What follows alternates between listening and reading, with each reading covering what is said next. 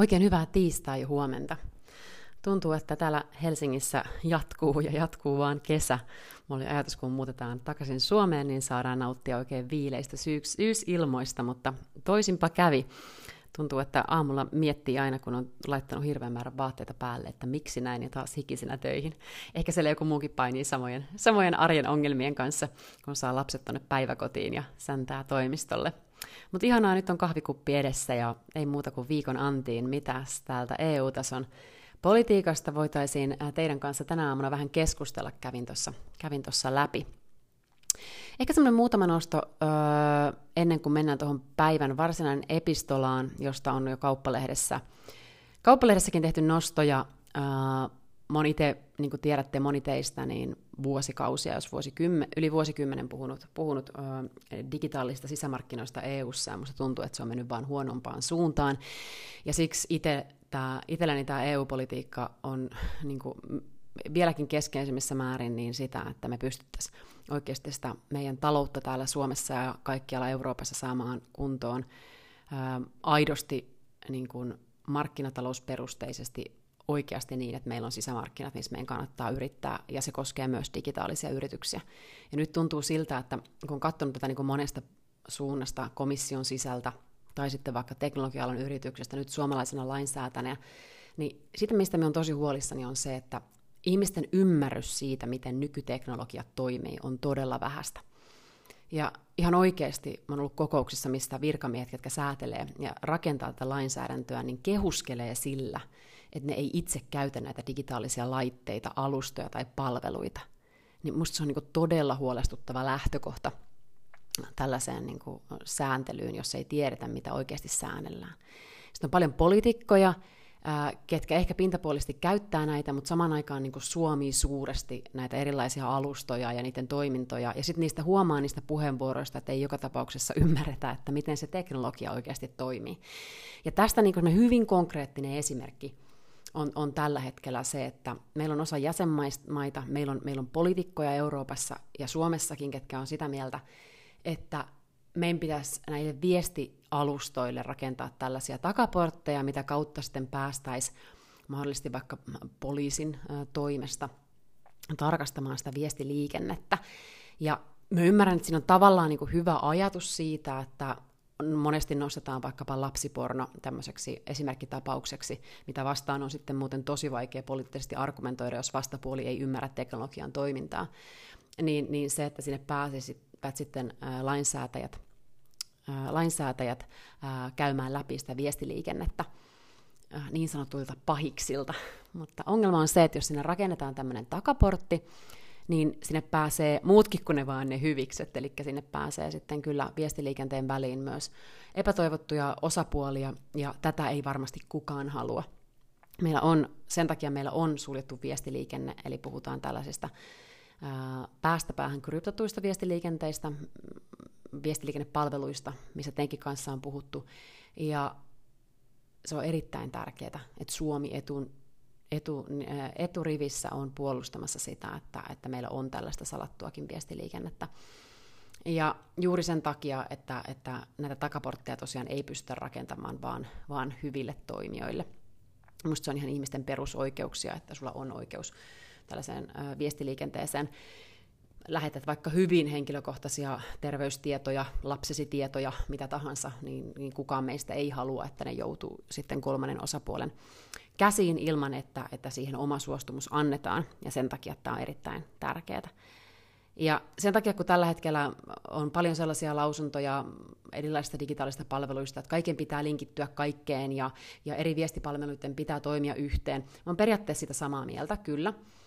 Ja se on niin hyvä tavoite, mutta se, että, että jos sulla on eri firmojen tekemiä erilaisia viestipalvelimia, niin jokaisen pitää ymmärtää se, että että silloin kaksi eri toimijaa pitää olla täydellisessä luottamussuhteessa, tai sitten sitä pitää tehdä tämmöinen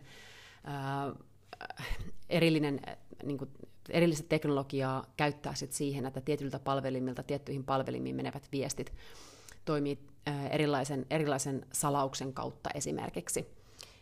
ja nämä on semmoisia nyansseja, mitkä on erittäin tärkeitä sit kuitenkin sillä, sillä salatulle viestiliikenteelle ja ymmärtää se, että miten se teknologia oikeasti toimii. Ja tämä on vain yksi esimerkki siitä, että kun me säädellään sitä meidän markkinaa ja me ajatellaan, että yksityisyyden suoja, mikä on meille eurooppalaisille todella tärkeää, on se numero yksi. Ok, näin varmasti. Mutta sitten pitää myös muistaa se, että, että datan hallintaa, niin sitä voi odottaa myös käyttäjiltä.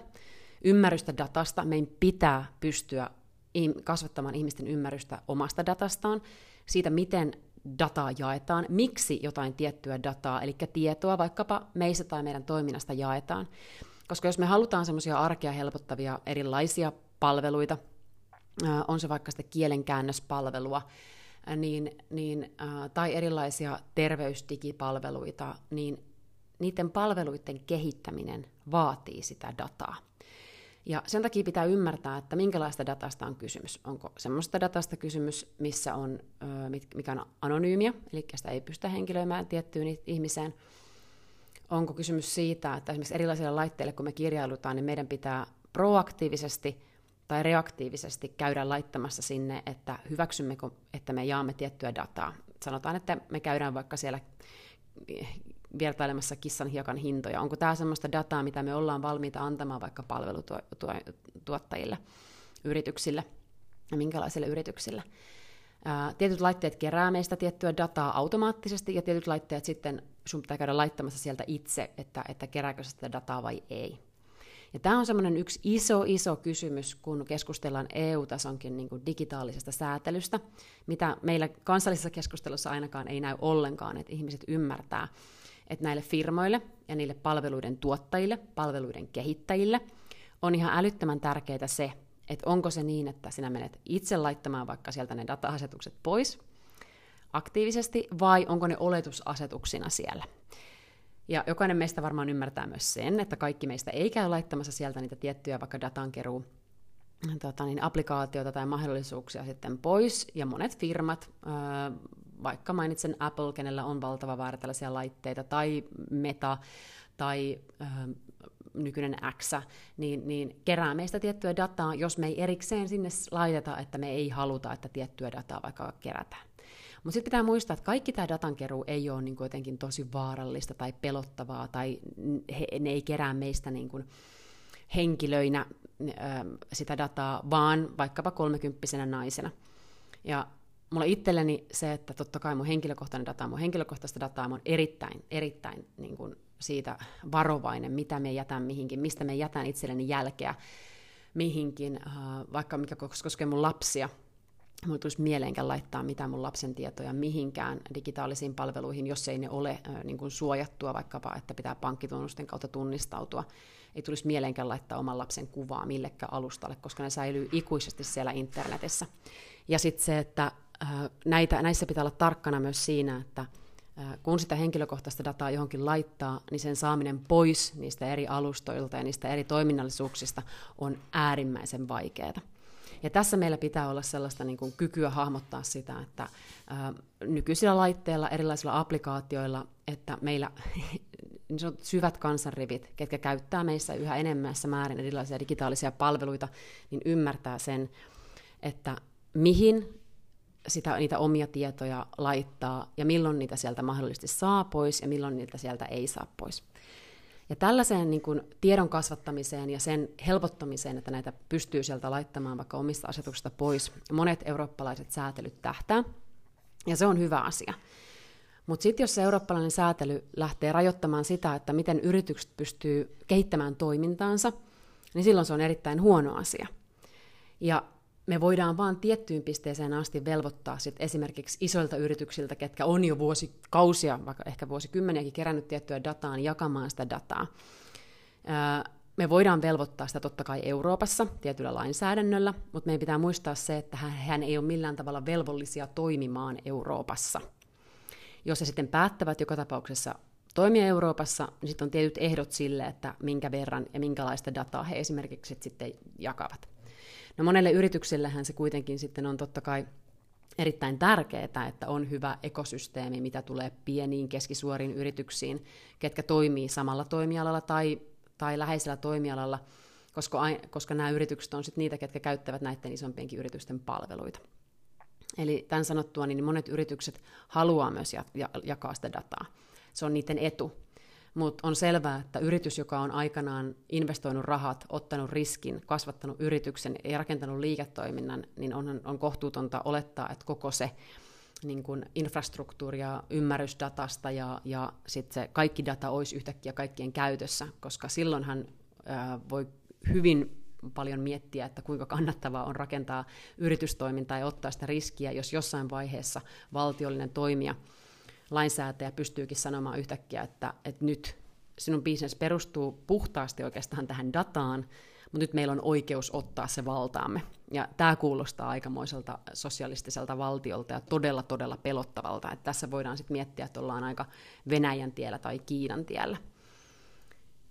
Tässä niin kuin, haluan vain herätellä ihmisiä. Mä tiedän, että teillä on, teistä monet on todella valveutuneita ja ymmärtää tämän todella hyvin. Mutta se, että kun näitä asioita säännellään, niin tänä aamun pihvi on se, että minkä me yritän tässä selittää auki, että asiat ei ole niin yksinkertaisia, vaan teknologian tuntemus ja datan tuntemus ja sen, että mihin yritystoiminta esimerkiksi perustuu tietyillä digitaalisilla yrityksillä, niin se pitää ymmärtää, kun niitä lähdetään sääntelemään. Ja sen takia olen erittäin huolissani siitä, että Suomi esimerkiksi ei ole ottanut niin pontevaa kantaa vaikkapa tällä hetkellä tähän viestisalauksen purkamiseen. Siellä on joitain jäsenmaita, ketkä, ketkä joko eivät halua ymmärtää tai eivät ymmärrä, kuinka tärkeää se on, että meidän pitää olla harvinaisen yksimielisiä siitä, että viestisalausta ei voi lähteä purkamaan. Meillä on paljon taas Itä-Euroopan maita, kenelle tämä on niin kuin todella tärkeä asia, koska heille jo sen ajatteleminen, että joku jälleen valtiollinen toimija, toimija entisenä Neuvostoliiton alla toimineena mailla, niin joku isoveli valvoisi toimintaa ja viestiliikennettä on äärimmäisen pelottava. Ja sieltä kyllä tulee hyvin pontevia kannanottoja. Mä kyllä sitä mieltä, että Suomen pitäisi olla ehdottomasti tässä rintamassa, rintamassa mukana. No katsotaan vähän, että miltä se viikko sitten näyttää ää, tuolla EU-tasolla. Tämä viikkohan on siis mm, parlamentissa on valiokuntien ja poliittisten ryhmien tapaamisia. Ja sitten siellä on kilpailukykyneuvosto, sisämarkkinoista teollisuudesta puhutaan. Ää, useampi neuvosto tällä viikolla koolla, oikeus- ja sisäasioiden neuvosto. Ja mielenkiintoinen ehkä nosto, minkä Politikossa oli vähän laajempikin artikkeli, huomasin, että teistäkin monet sitä jo tuolla linkkaili, oli äh, tämä asiantuntijaraportti EUn uudistamisesta ja laajentumisesta. Ja siellä minusta yksi tärkeä, tärkeä huomio oli, oli se, että äh, suositellaan näiden määräenemmistöpäätöksen lisäämistä ja sitten mahdollisesti komissaarien määrän rajaamista. Tässä on ehkä kaksi huomiota Suomen kannalta, mitkä olisi tärkeää käydä läpi. Se, että määräenemmistöpäätösten lisääminen on, on varmasti joissain asioissa järkevää. Me saadaan paljon nopeammin asioita aikaan ja tapahtumaan, mutta meidän pitää ottaa huomioon se, että Suomi voi jäädä aina sitten siihen vähemmistöön. Ja jos me hyväksytään se, että me tehdään määräenemmistöpäätöksiä vaikka nyt siinä ulkopolitiikassa sitten yhä enemmän, niin se tarkoittaa sitä, että ää, meillä ei ole veto-oikeutta, meillä ei ole sitten mahdollisuutta vaikuttaa siihen, jos iso, isot jäsenmaat jyrää ja vaikkapa sitten Ranskan Afrikka Afrikan suuntaava ulkopolitiikka on tärkeämpää kuin vaikka sitten Suomelle sanotaan tietyt arktiset asiat. Eli sitten pitää olla valmiita siihen, että jäsenmaiden enemmistö päättää kannoista, ja tämä on ehkä semmoinen asia, mitä kannattaa harkita niin hyvältä kuin se kuulostaakin, että se nopeuttaisi, nopeuttaisi sitä päätöksentekoa ja varsinkin sen rajaaminen, että mitkä on sitten niitä asioita, mitkä Suomi hyväksyy, että me mennään sitten enemmistön, enemmistön ehdoilla. Ja sitten toinen asia on tämä komissaarien määrän rajaaminen, että olisi vain kaksi kolmasosaa siitä määrästä komissaaria, mitä tällä hetkellä on No komissaarithan ei edusta jäsenmaitaan, nehän edustaa portfolioitaan, näin aina sanotaan, mutta totta kai komissaari edustaa myös omaa jäsenmaataan. Ja mun mielestä se olisi huolestuttavaa pienten jäsenmaiden, kuten Suomen kannalta erityisesti, että jos meillä ei olisi ö, omaa komissaaria joka kerta, en näe, että Viron tai Ruotsin komissaari tai minkään muun komissaari pystyy sitten kuitenkaan näkemään niitä Suomen asioita meidän vinkkelistä, olkoonkin, että kaikki komissaarit kyllä ei mielestäni ole onnistunut siinä, että on, on ymmärretty ehkä sitä suomalaista tulokulmaa tarpeeksi. Toiset jäsenmaat on siinä parempia, toiset huonompia. Ja sitten se, että toinen vaihtoehto tässä raportissa oli se, että annetaan äänioikeus vain osalle komissaareista. No se on musta aika keinotekosta, jos sulla kuitenkin on, on ne komissaarit siellä, että ne olisivat tällaisia tyhjän portfolion tai, tai että heillä ei olisi äänioikeutta komissaaria. En näe, että se on ihan suuri, kauhean suuri ongelma tällä hetkellä tuo komissaarien määrä, mutta se, minkä minä näen on tällä hetkellä ongelma on se, että osalle komissaareista annetaan niin kuin kolme pääosastoa. Se olisi Suomessa vähän sama, että yksi ministeri saisi kolme, kolme ministeriötä alleen ja sitten jotkut ministerit vaan jakaa osia jostain ministeriöistä. No mistä tämä johtuu? Se johtuu tietenkin siitä, että esimerkiksi Ranskalle, Ranska on iso jäsenmaa, Ranska on painava jäsenmaa, ja Ranska halusi todella voimakkaan portfolion, vaikka heidän komissaari ei, ei, tai heidän ehdokkaansa ei saanut mitään ää, EUn huipputehtävistä. Ää, ja se on ongelma. Ja siihen mun mielestä pitää ennemminkin puuttua kuin siihen, että, että mikä on jäsenmaiden määrä, ja sit, että komissaarien määrä. Ja sitten se, minkä Junckerin komissio aloitti tämän tämmöisen on varapuheenjohtajia, eritasoisia varanpuheenjohtajia, ja sitten ää, ne on käytännössä toisten komissaarien niin kuin pomoja, mutta sitten ne ei kuitenkaan ole, koska niillä ei ole pääsyä sinne pääosastolle. Vähän sama kuin, kun tota, niin, niin, ää, meillä ei pääministerillä sitten olisi mitään pääsyä tai on noihin, noihin niin kuin substanssiministeriöihin, niin sekin on hyvin erikoinen järjestelmä. Et ennemminkin ajattelisin niin, että, että ää, jaetaan aidosti vastuullisesti noita, noita tota, vastuualueita, mitä komissaareilla on, ja lopetetaan tämä tämmöinen niin kuin, varapuheenjohtajajärjestelmä, mikä on hyvin epämääräinen ainakin jossain määrin, tai sitten selkiytetään siinä sit sitä, siinä tota, sitä jakoa, että kuka pystyy päättämään oikeasti mistäkin. No sitten siinä oli muutama ihan hyvä juttu. Teikin kanssa muutamana tiistaina juteltu siitä, että toi omien varojen järjestelmän laajentaminen, siitä ajattelin, että tehdään ihan oma podcast ja käydään läpi vähän sitä, että mitä se oikeasti sitten tarkoittaisi, mitkä on niitä omia varoja, mitä EUlle voisi kerätä noiden haittaverojen kautta tai sitten digiveron kautta. Ollaan sivuttu sitä monena tiistaina teen kanssa, mutta ei ole menty oikein syvällisesti. Ja toi on ehkä semmoinen teema, mitä Suomessakin kannattaisi keskustella aika paljon laajemmin, ennen kaikkea siitä näkökulmasta, että mitä se tarkoittaa konkreettisesti meidän tota niin, yrityksille, ja pystytäänkö siitä oikeasti rakentamaan semmoinen reilu järjestelmä, että, että ne menee niin kuin tasaisesti koko sisämarkkinan alueelta, niin ne verovarat sitten yhteisen kassaan ja käytetäänkö niitä järkevästi.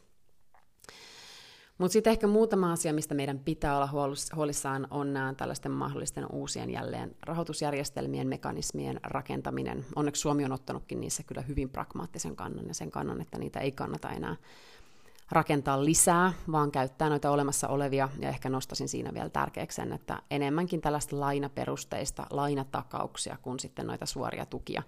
Nythän me nähdään sitten tuosta korona, koronaelvytysmekanismista, että, että miten onnistunutta se on, on, onko sillä saatu nyt sitten kilpailukykyä ja kasvua oikeasti tehtyä, tehtyä vai ei.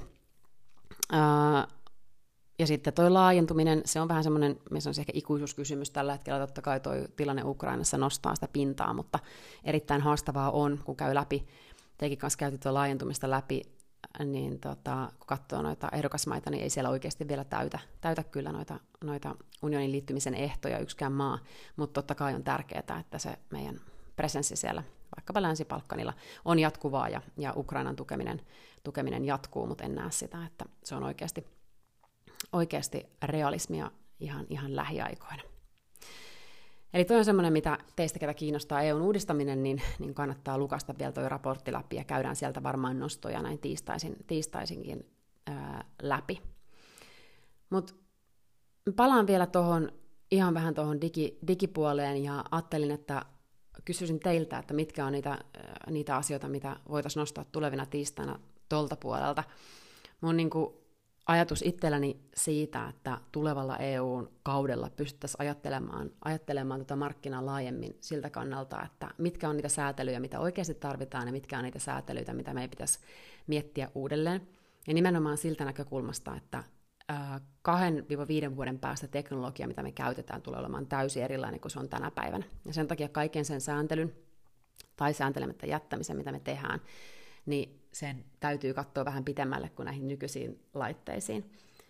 Ja sitten se, että jos me oikeasti, kun me näissä juhlapuheissa puhutaan tästä, että EUsta pitäisi tulla niitä isoja, myös digipalveluihin keskittyviä teknologia, huipputeknologiayrityksiä, niin silloin meidän pitää antaa niille myös se kasvumahdollisuus. Ja olemassa oleva lainsäädäntö on se, mihin sen pitää perustua, eikä niin, että kun nyt sitten tulee tämä Web 4 esitys komissiolta ensi vuonna, ja katsotaan minkälaisia alakohtia yksityiskohtia siellä on, mutta saman tien otettaisiin niihin sellainen kanta, että, että ennemminkin pystytään kehittämään, pystytään käyttämään sitä dataa, ottaen huomioon, huomioon sen yksityisyyden suojan, niin tota, se on se tulokulma, mikä meidän pitäisi näihin ottaa.